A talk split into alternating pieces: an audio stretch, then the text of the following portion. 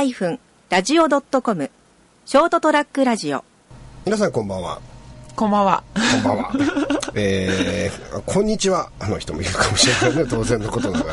ら。インターネットラジオってのはね、いつ聞いてもいいわけですから。えー、そういう中で今日はですね、新番組がこれからちょっと始まります。番宣ということで、えー、番宣ですねお願いします、えー、番宣という形でですね、はい、あのー、ちょっと録音をしたいと思うんですけれども、えー、以前あのーはい、ディベートの件でですね。そうですね。あの出ていただきました佐賀さんはい佐賀です。はい今日はお迎えしておりますけど、えー、ディベートってこれ結構やっぱ面白いんじゃないっていう話に周りもなってきてはい。これありがとうございます。もっと聞きたいよねということで。嬉しいです、えー、そしたらもうちょっとねこれあのー、定期プログラムに入れちゃいましょう。ということで、まあ、番組を持たせていただける、ということで、はい、えー、学生の皆さんだったりとかいろんな人たち、まあ、もちろん社会人も含めてそうですね、えー、ディベートをしていただく、はい、そのえー、大会の、まあ、ちょっとシミュレーションっぽい感じもししますけどねその実際の大会の、まあ、そうですね、うん、実際の大会よりは、まあ、カジュアルなテーマで、うん、まあ、短いフォーマットでやらせていただく感じですね。でそれで、えー、言い合いをするという。まあ言い合いというか、まあ、ディベート競技としてのディベートですかね、はい、やっぱり皆さんなかなかその、うん、えー、まあ、例えば熊本県勢が新聞なんかに載っていても、うん、ディベートって何なのっていうのはこう分かりにくい見たことないっていう方が多いので、ね、なんか応援してるよってこう同窓生の方とかに言われても、はい、まあ、何を応援してるか分かんないけど応援してるよみたいなですね。あのなんかにわか五郎丸ファンとかと同じような状態にな 皆さんなってしまうので。何やってんの、はい、みたいな逆にね。なんでまあちょっと聞いていただいて、あこういうもんかっていうのをですね知っていただける機会ができるとすごく嬉しいなと思います、ねうん、もうとってもいい機会になるんじゃないかと思うんで。でそれでそれでまあショットラックラジオとしてもですねそういったものをサポートしていきたいということでえー、番組をですねこれから定期に、はい、えーと、一応ですね番組名が、えー、今のところディベートラジオフロム熊本という番組で、はい、えー、そうですね、まあ、まだ仮称というかですね 変わる可能性まあこれからどんどん変わっていくかもしれないんですけど、変わるのが大事。はい。えー、で、えー、主催はそのディア熊本さんがや,、やられるということで。そうですね、えーと、一応ですね水曜日の10時からが定期放送になるのかな。そうですね、えー、でまあ多分2週に1回とかのこう、えーと、はいはいはい、になるかなと思ってます。わかりました、はい、そういう形でですね早速実は来週にもですねあの第1回目をやるやりたいんですがその前にちょっと一回ですねじゃあディベートってどういうものかっていうものに関して説明をですねもう一回あの坂さんの方からお願いしたいと思いまして今日は。そうですね。はい、はい、ありがとうございます。であのディベートというのは、まあ、討論のことをディベートというふうに言うわけなんですが、はい、あの一万円札の福沢諭吉先生が日本語に持ってきたわけなんですけど、うんうん、でまあえっ、ー、と私たちがやってる競技としてのゲームとしてのディベートっていうのは、うん。はい、まあ、肯定側否定側、はい、まあ、賛成反対ですね、はい、一つのテーマについて、まあ、分かれて、うん、まあ、よりどちらがより説得的な、うん、まあ、あの納得できるような、まあ、議論が展開できるかということを競っているゲームです。あっていうことはそのえーと、問題の正しい間違いとかじゃなくて、そうですね、どれだけその説得力があるかはい。まあ、どちらとも取れるようなテーマを扱っていて、はいうんうん、まあ、あの今回ですねちょっともう、うん、あのモデルとして流させていただくのが、うん、ドラえもんは22世紀に帰るべきであるゼカヒカっていうテーマなんですけど、まあ、ドラえもん帰っても帰らなくても、まあ、実際どっちでもいいわけなんですよ。で、まあ、そういう、どっちでもいいよねとか、まあ、どっちもいいことあるよ、あの、いいことも悪いこともあるよねっていうようなテーマに関して、まあ、あの、その場で、あのどちらかの立場に分かれて議論をするっていう形なので、まあ、本来自分がどう思っているかではなくて、まあ、ロールプレイングのような形で、じゃあこの立場で立ったらどういう説明の仕方ができるだろうかと。組み立てていくそういうです。感じです。ね、えー、それをちょっとまあゲーム性もありながらそうですね。やっていくっていうのがディベートという今の形なんですね、そうですね、うん、でまああの実際まあ、今お話ししましたようにディベートを聞く機会っていうのがなかなかないと思いますので、うん。うん、ぜひ、まあ、今回の番組ではですね、あの試合を流させていただいて、うん、まあ、それをあのリスナーの方に聞いていただいて、はい、リスナーの方に直接、えーと、SDR のページの方から投票をしていただくというような、はい、そういう番組に視聴、聴取者、聴取者参加型の番組にしたいなと思ってます。はい、緊張してないよね。言えないだけです。滑舌、ディベートやってる時には滑舌が悪いっていうね。はい。そうね。まあ、それはそれで、あのその人の個性ですから、えー、いいと思いますけど。ということでですね、実際ちょっと投票のシステムみたいなものも導入しながらね、やろうと思っています。はい、えっ、と、まだちょっと実は、あのー、しっかりした投票システムが出来上がってないものですから、えー、仮のですね、ものになるかもしれません。星をこうつけるっていうタイプなんですけども、はい、えー、これを配置してですね、えー、皆さんでこうボタンポチッと押してもらうと、星のマークがどんどん増えていくっていう、そういう、えー、形になるかと思います。そうですね。えー、っと、星が5個までつけられるんですかね。ねはい、なんでまあ、すごくいいなと思ったら、まあ3、あの、賛成側の意見がめちゃくちゃいいなと思ったら賛成側に5個つける。うん、そうですね。で、反対側の意見が、はい、まあ、どっちかというとちょっといいなと思ったら反対側に例えば1つけて、賛成側には何もつけないとか。はい、まあ、そんな感じで皆さんでこう、加減していただくという感じですかね。えー、えー、そういう形のシステムをこうこれから導入しながらですね、楽しんでいければなと思います。えっ、ー、と、まあ、あの、中で、だから喋ってる内容っていうのは、その、その、A が正しいとか B が正しいとかではなくて、まあ、あくまでもその ゲーム的な中でのその立場としての発言と。で、ね、実際、まあ、あの話してる人間も、うん、その場で、うん、あのじゃあ今日は8人集まってるから4対4で別れよう、うん、はい、じゃんけんとか、うん、そんな感じで決めてますので、ね、まあ、本人の意見とは関係ないとこれは逆に皆さんにもあのぜひ理解していただきたいと思いますね。ああいつあんなこと言ってたよ っていうのは。まあまあそうですね。はい。なしね。えー、終わったらこれもうパッとまあ元に戻ってそうですね。あの日本人は本当に前も言ったけど議論が苦手ですから、こういうことをやることによって自分の意見をちゃんと理論立てて話すっていうね、いいまあ訓練として、ね、はい。はい、でまあ、あの聞いていただいた方でこれならできると、うん、自分も出たいという方は、うん、ぜひ言っていただいて、うん、あディア熊本のねはい、ページがあります、はい、ディア熊本の方に来ていただいて、はい、参加していただければなと思います。はい、はいということで今日はそういうことで、まあ、パイロット版というかそういう、まあ、全体を、えー、理解していただくための、えー、内容とこの後実際にちょっとそのドラ先ほどのドラえもんの、はい、えー、ディベートをですね。聞いていただいて、はい、まあ、こんなこんなもんかとなるほどと思っていただければ嬉しいなというところです。ということでございまして、えーまあ、来週から始まります、はい、よろしくお願いします、ディベートラジオ from 熊本。よろしくお願いします、お願いします、聞いてください、はいショートトラックラジオディベートラジオフロム熊本の第1回デモ番組です。はい、この番組は、まあ、競技ディベートの試合を放送する教養番組らしいんですね。まあ、私に教養があるかどうかわからないんですけど、毎月第1回と第3回の月曜日に公開したいなというふうに思っております。さて、じゃあ、えっと、この番組をお伝えしている私が何者なのかというところなんですけれども、えー、まあ、ディア熊本という熊本県内で競技としてのディベート、討論を楽しもうというサークルを、えー、やっております。佐賀と申します。よろしくお願いします。で、この番組ではですね、なんと日本初、日本唯一のディベート専門番組ということで、毎回一つのテーマを決めて、論題を決めて、それに対するディベート、討論をすると。で、その討論のどちらがより説得的な意見が述べられていたか、肯定側が勝ちか、否定側が勝ちか、ということを視聴者、あ視聴者、リスナーの皆さんの、えー、ご意見で決めようと。そういうコンセプトの番組でございます。ではでは、実際にもうディベートの試合をですね、早速聞いていただくのが早いかなというわけでして、一つ目の論題。じゃじゃん。ドラえもんは22世紀に帰るべきであるゼカヒカ。ドラえもんは22世紀に帰るべきであるゼカヒカ。ということで、まあ、第1回らしく少しカジュアルな論題をこのように設定させていただきました。で、実際に論じていただくのが、ディア熊本で活動している高校生ディベーターの皆さんです。3対3で、それぞれ1人1分ずつスピーチをしてもらいました。ドラえもんは22世紀に帰るべきだいう主張をする肯定側のディベーターが3名。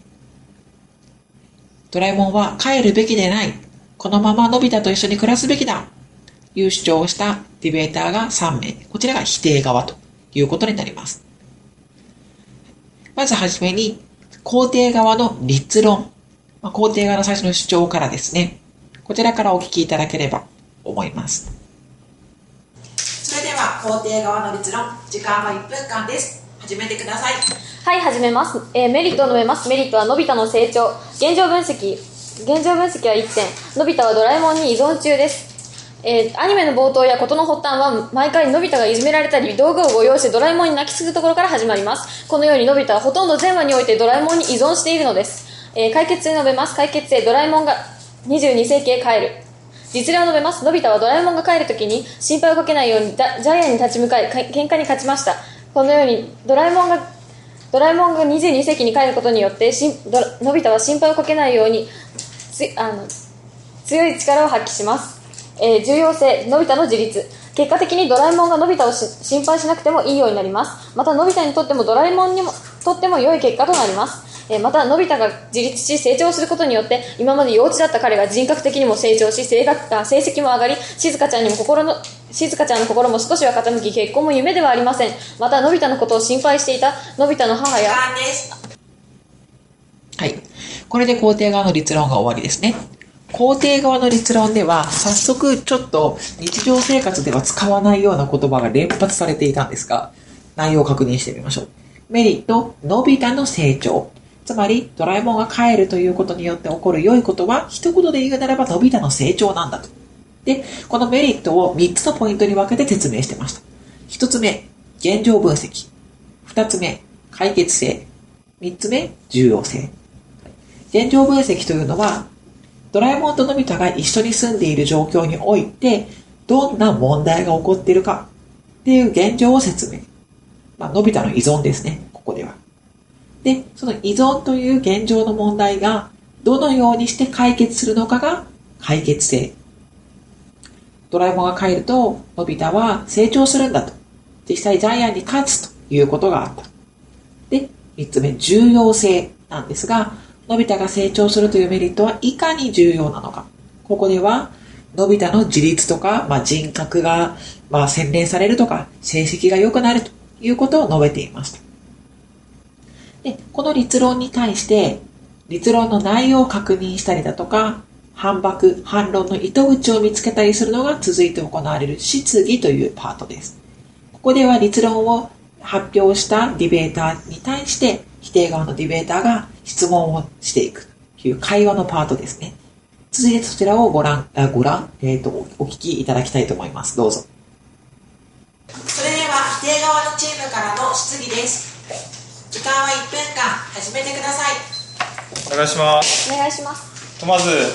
現状分析でドラのび太はドラえもんに依存してるんだっていうことをおっしゃったと思うんですけど、はい、その依存しているのにドラえもんが帰ったら、えっと、成長するのはどういう過程ですか？いやこれは今現在のび太が依存していてその依存しているっていうのをのドドラえもんは心配しているんですよ、はい、でそこで解決性によってドラえもんが22世紀に帰ることによって、ドラのび太としてはドラえもんが帰るときにのび太を心配して22世紀へ帰れなかったら帰れなかったら悪いなと思って、はい、こう心配をかけないようにジャイアンに立ち向かって喧嘩に勝ったんですよ。はい。じゃあドラえもんが、えっと、のび太のところにいたら成長しなくていなくなったら成長するっていうことですか？はいそうです。これは確実に成長するっていうのは言えてますか？まあドラえもん、うん、のび太にのび太にとってドラえもんがのび太のことをずっと心配しているっていうことが一番悪いことなんですよはいよってその心配を払拭するためにのび太はドラはいで、質疑が終わりましたら次は一転して否定側が主人公になるパートです。否定側の立論。ドラえもんは22世紀に帰るべきではない、このまま居続けるべきだという意見をこれから述べていただきます。否定側の立論です。1分間です。始めてください。はい、始めます。えー、っと、デメリットは一つです。えー、ちびっこのストレスです。えー、現状分析は、えー、まあ、毎週金曜日7時からみんな楽しみにしてますよね、ちびっこは。で、その、はい。で、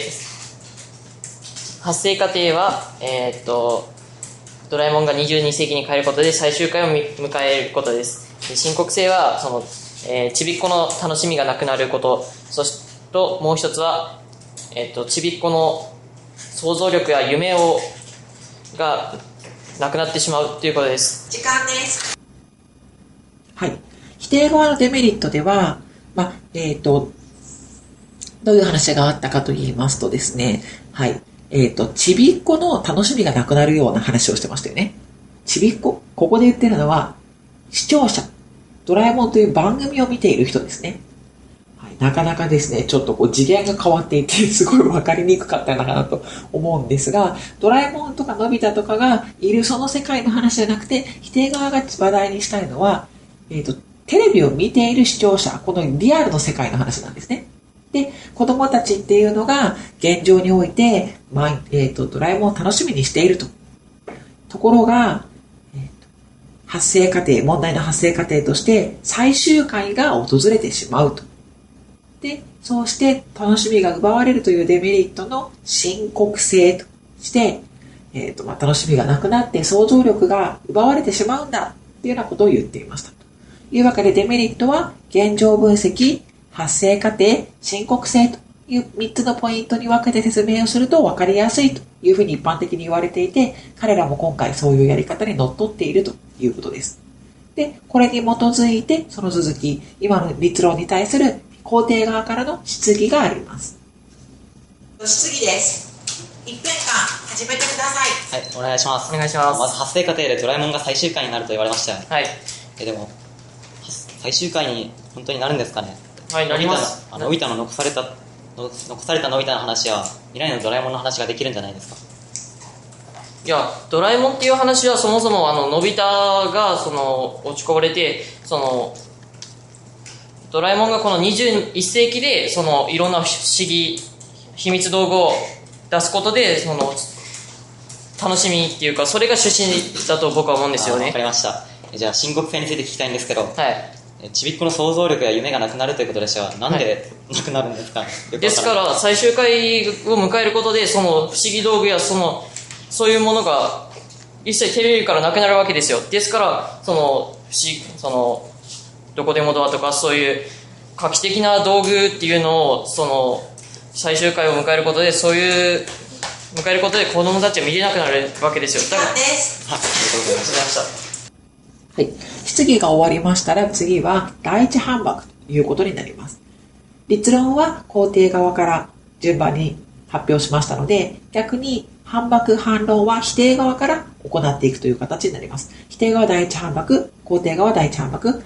否定側第二反駁、肯定側第二反駁ということです。で、繰り返し反論していく中で、最初は攻撃。最後の方では自分たちの、ね、投票してもらうための、まあ、まとめ総括というふうにスピーチをしていくことになります。否定側からの肯定側立論に対する反駁です。否定側第一反駁の方、お願いします。はい、お願いします。えっと、まず現状分析につい対して、えっと、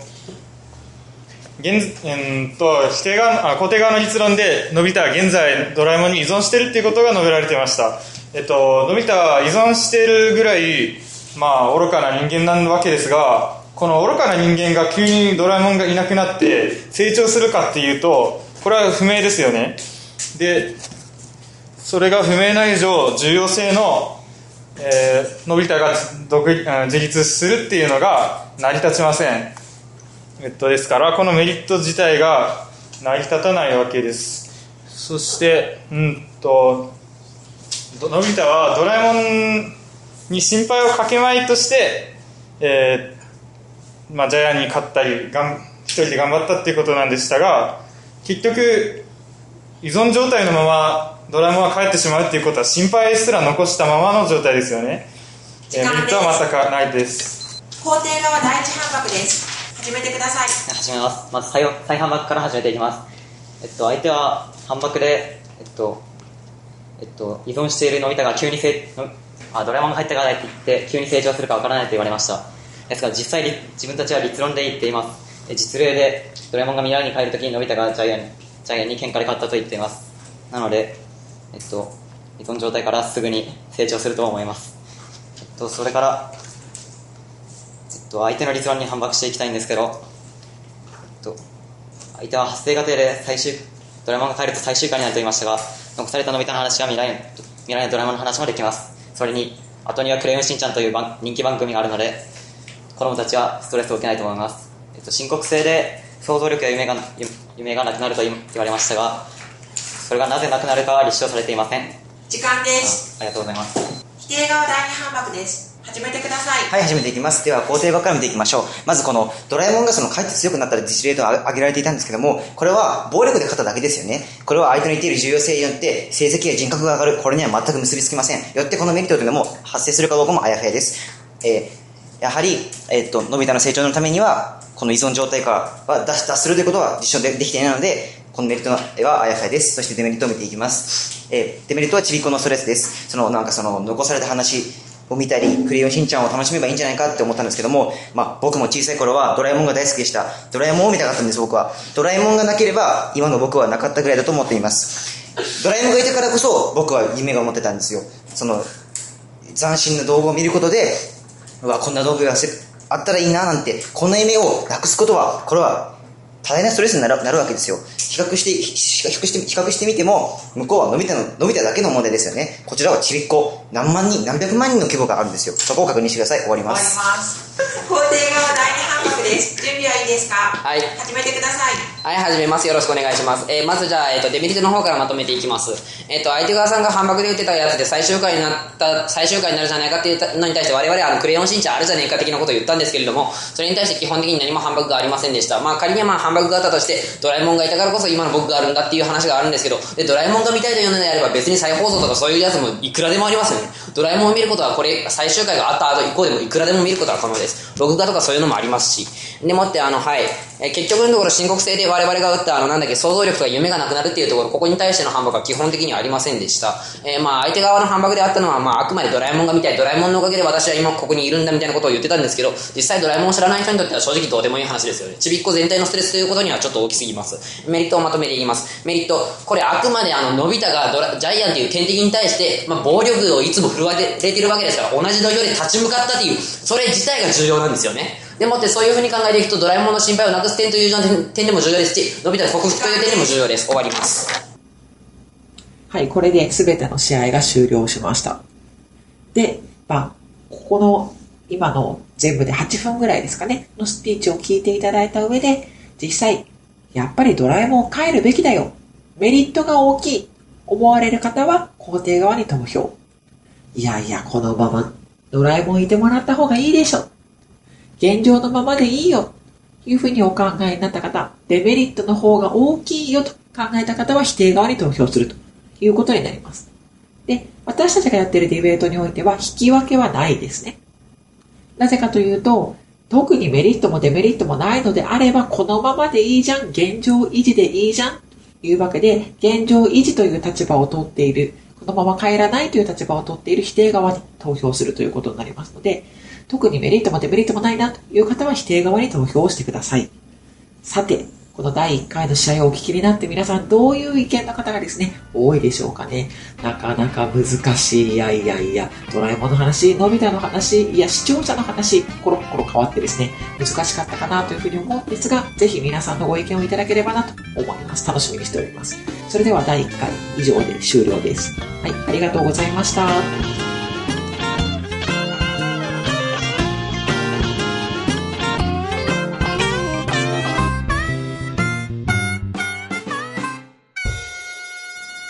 st-radio.com ショートトラックラジオ